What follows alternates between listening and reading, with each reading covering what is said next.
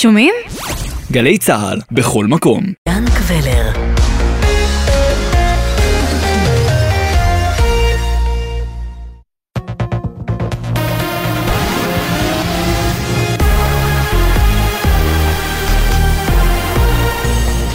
גלי צהל לשעה 7, שלום רב באולפן עדן לוי עם מה שקורה עכשיו. שופט בית המשפט העליון, נועם סולברג, מתייחס למאמר שעליו לטענת הקואליציה מתבסס צמצום עילת הסבירות ומבהיר בהודעה חריגה, לא התכוונתי לעשות זאת דרך חקיקה, אלא בפסיקה.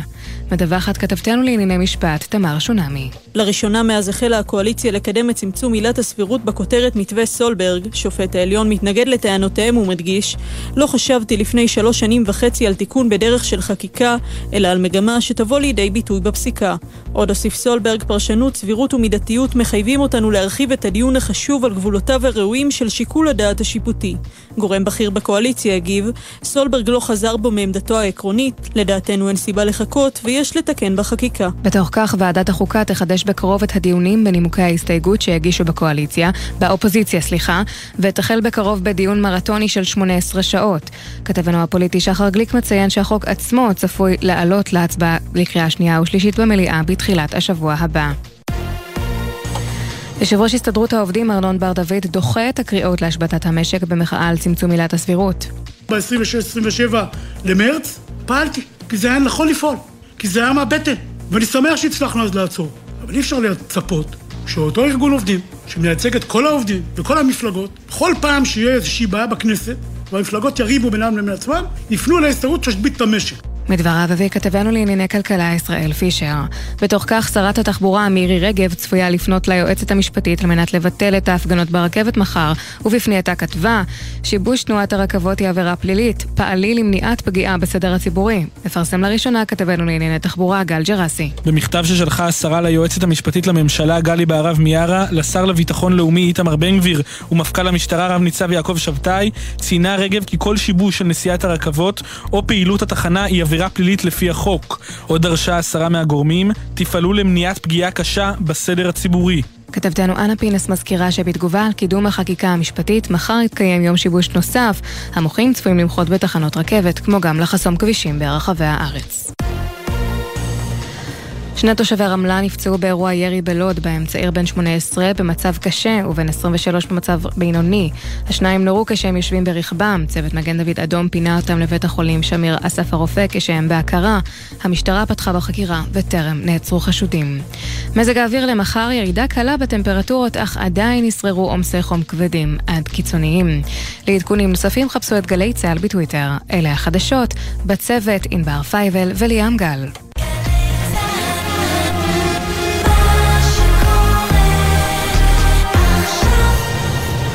בחסות ביטוח ישיר, המציעה למצטרפים עד 3 חודשים מתנה בביטוח המקיף לרכב. ביטוח ישיר, IDI חברה לביטוח, כפוף לתקנון. בחסות מקס, המציעה הלוואה לכל מטרה שתרצו, כוכבית 91-92. אי עמידה בפירעון ההלוואה עלולה לגרור חיוב בריבית פיגורים והליכי הוצאה לפועל, כפוף לתנאי החיתום ולאישור המלווה מקס. עכשיו בגלי צהל, עידן קוולר.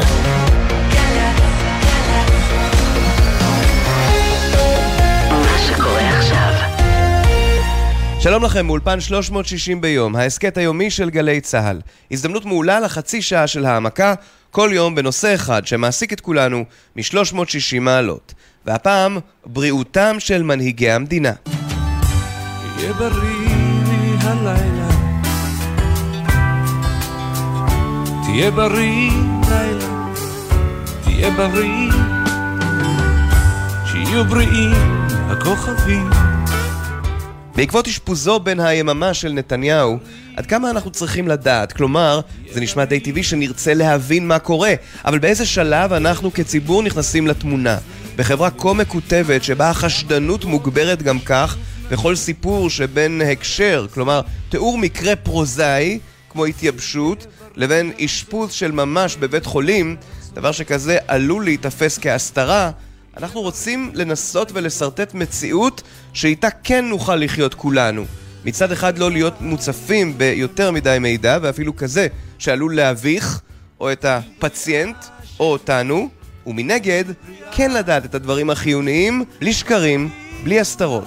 כל זאת במסע שלפנינו.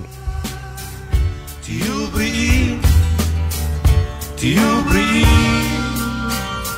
פותחים איתך פרופסור רפי קראסו, פרופסור למדעי המוח ומערכת העצבים באוניברסיטת בר אילן, עד כמה שקוף צריך להיות התיק הרפואי של ראש הממשלה. ראש מדינה מלכתחילה מוותר על הפרטיות שלו. ראש מדינה לא הולך לקולנוע לבד או לא יוצא בערב לטייל, אין לו פרטיות. אז ברגע שאדם מחליט או מקבל על עצמו להיות ראש מדינה או לעמוד בתפקיד מאוד מאוד חשוב ציבורי, הוא חייב לחשוף את עצמו. עכשיו יש להבדיל בין סוגי אינפורמציות רפואיות, מה רלוונטי ומה לא רלוונטי. אתן לך דוגמה, אם יש לו תחורים או יש לו ציפורן חודרנית, או סלח לי, היו לו מנדבושקס, אתה יודע מה זה מנדבושקס, קינת הבושת, זה לא רלוונטי לתפקיד שלו. לעומת זה, אם יש לו מחלות ניווניות של המוח, או אם יש לו מחלות לב עם גורמי סיכון רבים, אני חושב שזה כן רלוונטי. אם יש לו גידול למשל במוח, גידול במוח, ישנם אזורים במוח שגידולים מפריעים לשיפוט. אם היה לו עבר פסיכיאטרי, אז גם תלוי איזה עבר פסיכיאטרי. כן צריך להפריד בין סוגים של תחלואות שונים. כך למשל את שרון. שרון היו לו הרבה גורמי סיכון, אני לא מכיר את התיק הרפואי שלו, אבל הוא היה אדם, מה שהיה ברור לכל, זה שהוא היה עם עודף משקל. עכשיו אני כרופא יכול להגיד לך שסביר מאוד להניח שעם עודף המשקל שהיה לו ובגילו המתקדם, היה לו גם סכרת ולחץ דם ושומנים גבוהים בדם. זאת הנחה, אני לא יודע, לא טיפלתי בו. ואם הייתי מטפל בו לא הייתי מדבר. אבל אלה דברים שהם גורמי סיכון, ואדם עם גורמי סיכון כאלה, אז המערכת שסביבו צריכה לדעת את זה. פרופסור יחיאל בר אילן, רופא מומחה ברפואה פנימית, הוא פרופסור בבית הספר לרפואה באוניברסיטת תל אביב, אתה חושב אחרת? אני לא חושב ששקיפות רפואית במובן שמדברים עליו הוא ערך אמיתי וערך חיובי, יש סודיות רפואית, ברגע שלוקחים את הנושא הרפואי והופכים אותו לעניין ציבורי, הוא יהיה חשוף לאינסוף מניפולציות של יחסי ציבור, על הרופאים, של החולים. אני רואה את זה הרבה כשאנשים זקוקים לכל מיני אישורים רפואיים, מציל בים, שיש לו בעיה שהוא רוצה להסתיר וכן הלאה. אני לא חושב שהעיסוק פה הוא נכון, ההפוך אני חושב. הממשל דמוקרטי בריא לא מסתמך על הבריאות של אדם כזה או אחר, ואם זה ראש הממשלה, למה לא תדבר על רמטכ"ל או על אחרים? אנשים שהבריאות שלהם באמת חשובה לחיי אדם באופן מיידי ואין להם גיבוי, זה למשל טייסים, אז יש נועלים של רפואה תעסוקתית ונושאי אלעל או כל חברות התעופה, אין להם שום זכות לדעת את התיק הרפואי של הטייס, ואני לא רואה סיבה מדוע הציבור מחטט בסיפורים הרפואיים סביב נתניהו. אם נתניהו לא מתפקד טוב רפואית או כל אדם אחר, ואני לא אומר שזה המצב, אז צריך הקבינט שלו וחברי הכנסת שלו וכל האנשים שהוא איתם באינטראקציה כל הזמן, לשים לב ולהטריע, ואם הוא לא מסתדר צריך להיות גיבוי, זה המנגנון ולא העיסוק באדם בודד כאילו הוא מלך צרפת. גלית ארלי, את עורכת המקום הכי חם בגיהנום, ואתם עוקבים מקרוב אחרי הסוגיה הזאת. איפה את שמה את הגבול? נכון, תראה, אפשר לשאול מה בין זכות הציבור לדעת ומה בין הזכות לפרטיות, אבל אני חושבת שיש עניין רב לציבור בפרסום של מידע רפואי על המצב הבריאותי של ראש ממשלה מכהן. זה יכול מן הסתם להשליך בצורה ישירה על היכולת שלו למלא את התפקיד שלו. אנחנו ראינו את זה במקרה של שרון, ואנחנו מאמינים שאנחנו צריכים לדעת מה קורה עם ראש ממשלה. חלק מההסתרה הזו היא פוגעת ביכולת שלו למלא את תפקידו. פרופסור רפי קראסו, בעידן שבו אנחנו כל כך מקוטבים, האם רופא שמזהה שהכוורת של ראש הממשלה מנסה להסתיר פרט זה או אחר, צריך לזעוק, או שעליו ללכת עד הסוף עם שבועת הרופאים? אני כרופא חייב להגן על האינפורמציה הרפואית של החולה שלי, ואני גם שיהיה ראש ממשלה, אני לא אתן את האינפורמציה הזאת. ראש הממשלה או השר או הנשיא או מי שלא יהיה שיוחלט, הוא בעצמו צריך לקחת את התיק הרפואי שלו, והוא צריך להעביר אותו. אבל אני בתור רופא, אסור לי, כלומר אין לי ספק אם אני הייתי רופא של ראש ממשלה, אני לא הייתי מעביר, אפילו אם הייתי יודע את הסודיות הרפואית שלו. אלא אם הייתי יודע שהוא מסוכן לציבור, או שאני יודע יש לו התקף פסיכוטי, אבל ואז בשלב מסוים, זאת שאלה קשה, זאת שאלה קשה, אבל על הרופא לא להעביר אינפורמציה של החולה שלו, כמו שעורך דין, יש לו סודיות רפואית כלפי הפציינטים שלו, וזה הרופא שצריך לקחת את התיק הרפואי, והוא ימסור אותו, אם יהיה חוק שזה מה שצריך להיות, ואני חושב שזה גם מה שקורה בארצות הברית, אני לא בטוח, אבל אני חושב. ולזה אתה מתחבר, פרופסור יחיאל בר אילן, וגם מבחין באובססיביות שלנו, כלומר הציבור. הנטייה שלנו איזה געגועים לא מודעים למונרכיה, לשליט בחסד, למשיח, ואז מתעסקים בחמגשיות של נתניהו, ואם הוא כן או לא יתעלף בשמש, והופכים את ראש הממשלה לכוכב ריאליטי בעל כורחו, זה גורם לפגיעה קשה בו, במשפחתו, בציבור, במדינה, לא, צריך להפריד בין הדברים האלה. בוא נגיד שנתניהו, ראש ממשלה כלשהו, לא שולט על השתן והוא צריך קטטר, זה לא נעים, זה לא אסתטי, אבל למה זה צריך להיות עניין לציבור? למה ליצור מצב כאילו מישהו שמתעלף או שלא שולט על שתן לא יכול לנהל מדינה? זה מאוד מאוד בעייתי. מנחם בגין, הרבה מעריכים הישגים שלו, והייתה לו איזה בעיה פסיכיאטרית מורכבת מאוד. אז אם אנחנו היינו שקופים עם בגין, אולי לא היינו מקבלים אותו כראש ממשלה, זאת פגיעה בדמוקרטיה.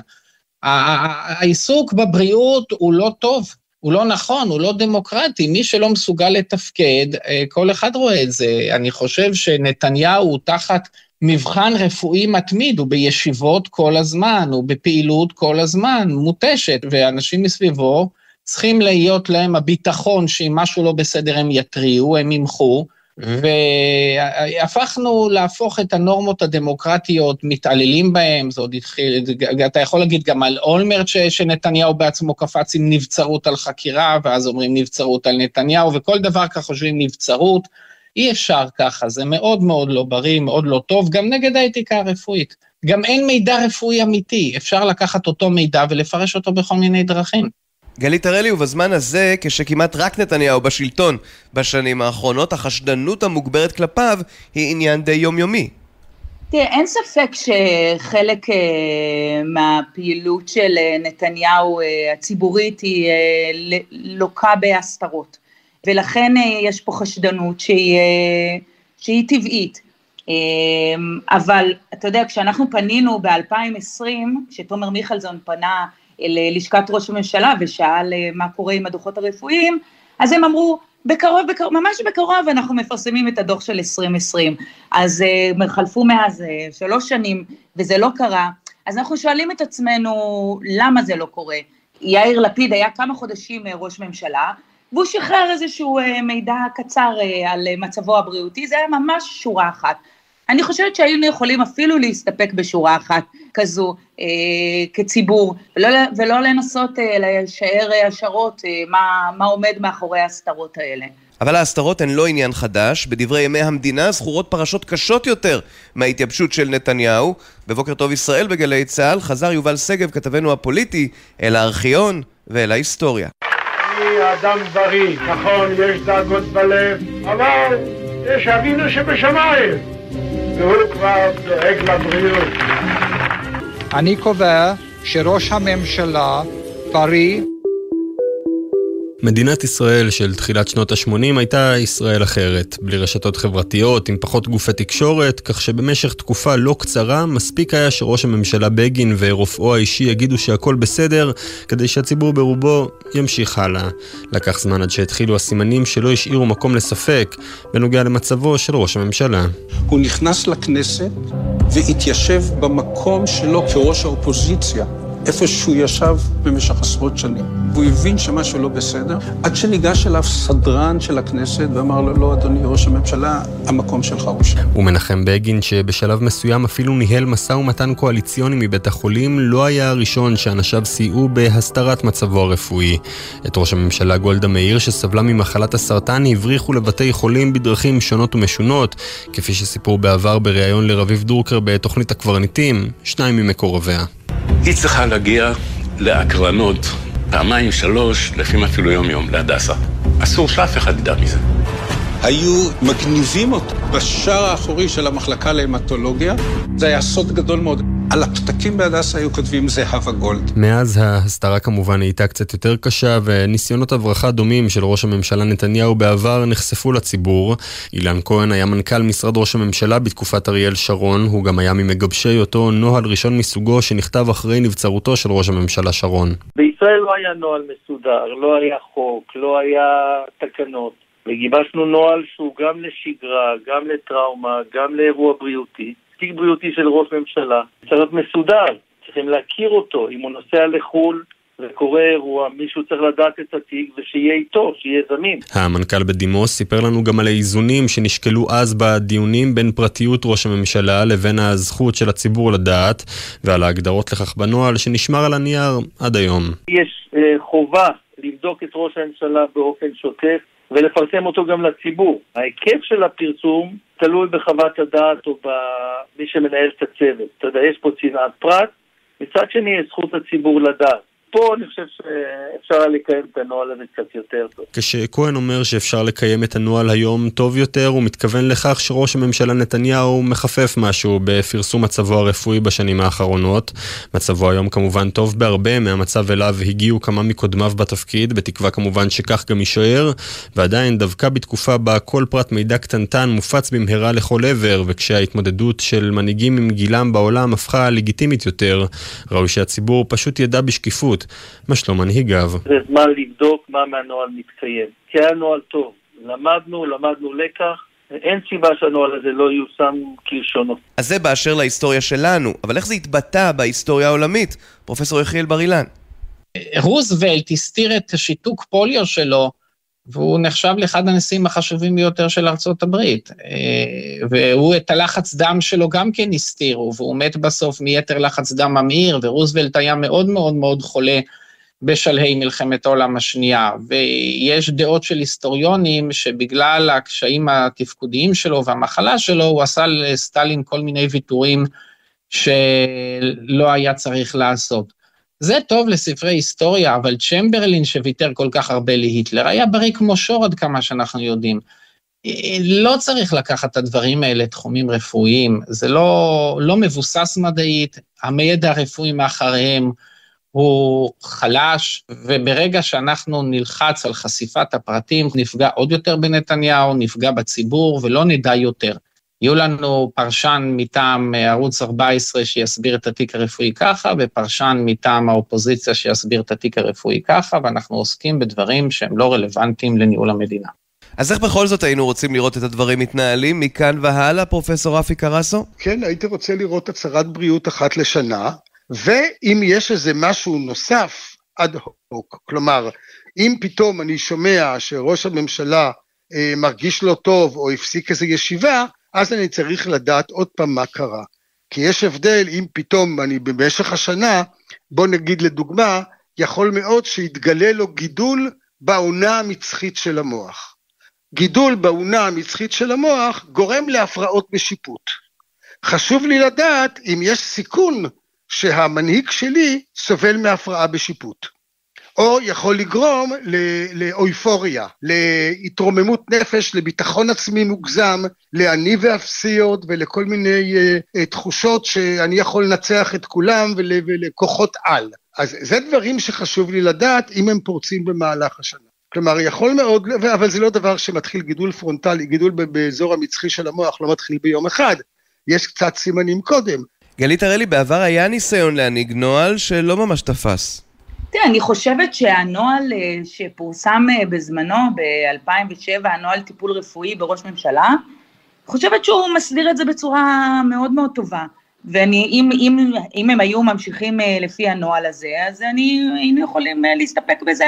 אומרים שראש הצוות הרפואי, יחד עם הלשכה של ראש הממשלה, והלשכה המשפטית אפילו נכנסה שם לתוך הסיפור הזה, היא תקבע את היקף של הדוח, היא תפרסם אותו ביחס למצב הרפואי, נראה לי זה לגמרי יכול לספק אותנו. רפואה שלמה, שלח לכל עמך ישראל.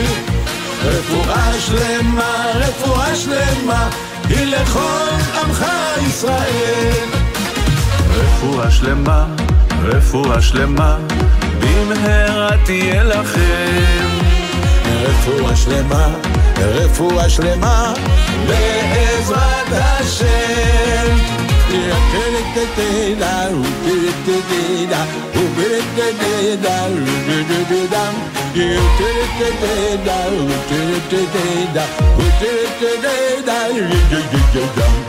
המלאך רפאל עוז לכם ייתן, הצלה ישועה עזר ומגן, הוא זוקף הכפופים ורופא חולים, יהיה לכם לשלום לחיים טובים, בעזרת השם שיהיה לכם, בעזרת השם שתהיה לכם, בעזרת השם שיהיה לכם, בעזרת השם שתהיה לכם, רפואה שלמה, רפואה שלמה, שלח לכל עמך ישראל, רפואה שלמה, רפואה שלמה, היא לכל עמך ישראל, רפואה שלמה, רפואה שלמה, שלח לכל עמך ישראל, רפואה שלמה, רפואה שלמה, היא לכל עמך ישראל, רפואה שלמה, רפואה שלמה,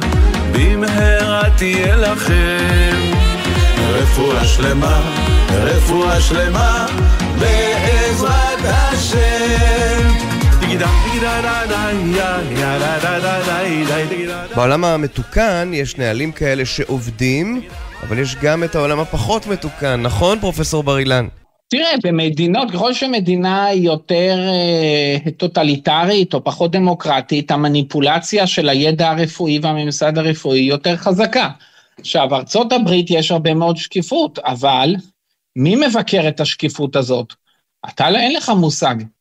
אתה, זה בדיוק כמו בביזנס, בדיוק כמו בפוליטיקה, יש אשליה שהידע הרפואי הוא אובייקטיבי, אומרים ביידן מפרסם כל שנה, הוא גם מפרסם כל שנה את ההישגים שלו בכלכלה או בכל תחום אחר, ואפשר להתווכח על זה. הרפואה זה לא איזה ידע אובייקטיבי, ואנחנו מאוד חושפים את עצמנו לסטיגמטיזציה של אנשים עם בעיות רפואיות. מי יחליט בציבור? אנחנו רוצים שהציבור יצביע או יביע אמון במנהיגים בהתאם לתיק הרפואי שלהם, או כל אדם אחר. יש רפואה תעסוקתית. החוק קובע שכאשר אדם מקבל פטור מעבודה מרופא שלו בגלל ימי מחלה, לא צריך לכתוב על מה. יש סודיות רפואית, רופא משפחה כותב, רופא תעסוקתי כותב, כן קשיר, לא קשיר. וגם ככה זה צריך להיות, וצריך ליצור מערכת של אמון, אבל כאשר כל הזמן מנסים לעשות מניפולציה בכל דבר, מפחדים מהתקשורת, מנסים לעשות במניפולציה. מפחדים מזה, מנסים לעשות מניפולציה. מתעסקים בכל מיני דברים מסביב, אז לא עוסקים בעניינים שבשבילהם אנחנו מחזיקים ראש ממשלה. אל תחשוב שאני תומך, אני לא הבאתי דעה בעד נגד נתניהו בשום דרך, אני חושב שבאותה מידה, תאר לעצמך שיהיה פה לפיד ראש הממשלה, ואז יגלו אצלו איזה סוג של לוקמיה, כמו שהייתה לגולדה מאיר, והיא כרונית ל10 שנים, אז כבר לפיד לא יכול להיות ראש הממשלה בגלל זה. ולך פרופסור רפי קראסו, יש פתרון ביניים בין האישי, לציבור כולו. מן הראוי שראשי מדינה, תיקם הרפואי יהיה חשוף אולי לוועדה מסוימת שנקבעת. אולי לוועדה שנקבעת שהיא לא בהכרח פוליטית, אני לא יודע.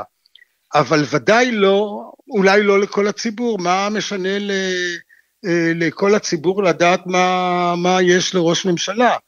אבל אין לי ספק שפה יש צורך, בגלל ההתנגשות שבין הפרטיות לזכות הציבור לדעת, אז השאלה היא להגדיר מי זה הציבור, והציבור זאת שיכולה להיות ועדה מטעם הכנסת, של אנשים מימנים, והם יודעים והם מחליטים, והם אם הם רוצים, ובוועדה הזאת, לוועדה הזאת אפשר לצרף רופאים מתחומים שונים, או שני רופאים שיכולים להגיד, זה מסוכן, זה לא מסוכן, את זה עשה ואת זה אל תעשה.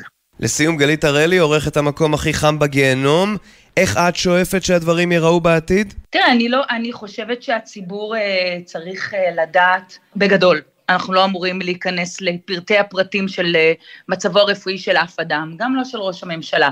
כמובן, אם מדובר בליקוי בריאותי כלשהו שיפגע בתפקוד שלו, אנחנו חייבים לדעת את זה.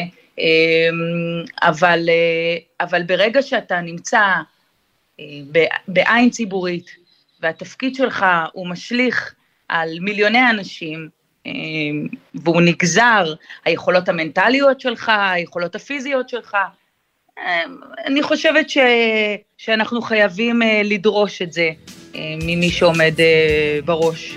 ושתמיד תהיה בריא, ושתצליח, שחייך לא יהיו לריק. עד כאן 360 ביום, העסקת היומי של גלי צהל. בכל יום 30 דקות של צלילה לתוך נושא אחד שמעסיק את כולנו מ-360 מעלות. אנחנו זמינים לכם ביישומון גלי צהל ובכל יישומוני העסקתים המובילים. בגלגול הזה, בגלגול הזה, כי זה לגמרי לא קל להיות פה בכלל, ועוד, ועוד, בגלגול הזה. המפיקים יונתן סגב ונועה ארז, על הביצוע הטכני עמית פבלוביץ' ויואב מנדלוביץ', בפיקוח הטכני אילן גביש, עורך הדיגיטל הוא יוסי ריס, אני עידן קוולר, שלום. שתתברך במה שיש ושתשמח חלקך, שתמצא את דרכך בכל דרך שתלך, ושתדע להישרד מול הגורל המתהפך, שיהיה לך טוב, שתספיק לאהוב עוד בגלגול הזה, בגלגול הזה, בגלגול הזה, כן כן, זה לגמרי לא קל להיות פה בכלל.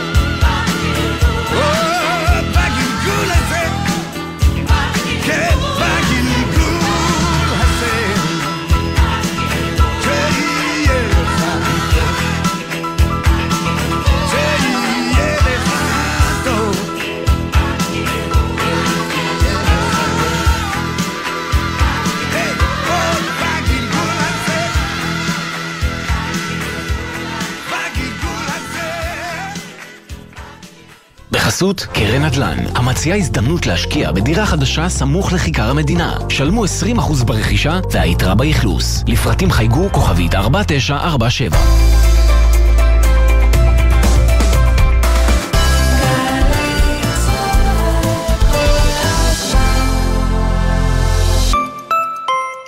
עשר, 20, 30. אל תהיו ילדים, אזור העסקים חולון מזמין אתכם לשחק במגרש של הגדולים, רק 15 דקות מתל אביב. אתם מוזמנים להצטרף למגוון החברות במשק שכבר החליטו. אזור העסקים חולון. הצטרפו עכשיו למתקן הכלייה הדרומי אלה ותיהנו מתנאי שירות נוחים במיוחד. הטכנולוגיות שלנו, הביטחון של החברה, האתגר שלכם. שירות בתי הסוהר, ארגון הכלייה הלאומי של ישראל, מזמין אתכם להתחבר לביטחון המדינה, כי משרתים בשב"ס במתקני הכלייה או באחת היחידות ובחרות, תוכלו ליהנות מקריירה מאתגרת, משליחות חברתית וביטחונית, מהטבות, מענקים ותנאי קידום. הצטרפו אלינו לבית הסוהר אלה, סמוך לבאר שבע. פרטים באתר לשכת גיוס שב"ס. רפואה בחלל? כן, הפנינג רפואה בחלל בטכנות החדרה. אתם מוזמנים להשתתף בצוות המשימה מיוחד, לפתח חיסון ולהציל אסטרונאוטים, לבקר בתחנה לחקר החלל ולהשתתף בשלל פעילויות במהלך חודש אוגוסט. להזמנות חפשו טכנות החדרה. עכשיו בגלי צהל, סמדר פרי עם רצועת הביטחון, עורכת ראשית טלי ליפקין-שחק. הבית של החיילים, גלי צהל.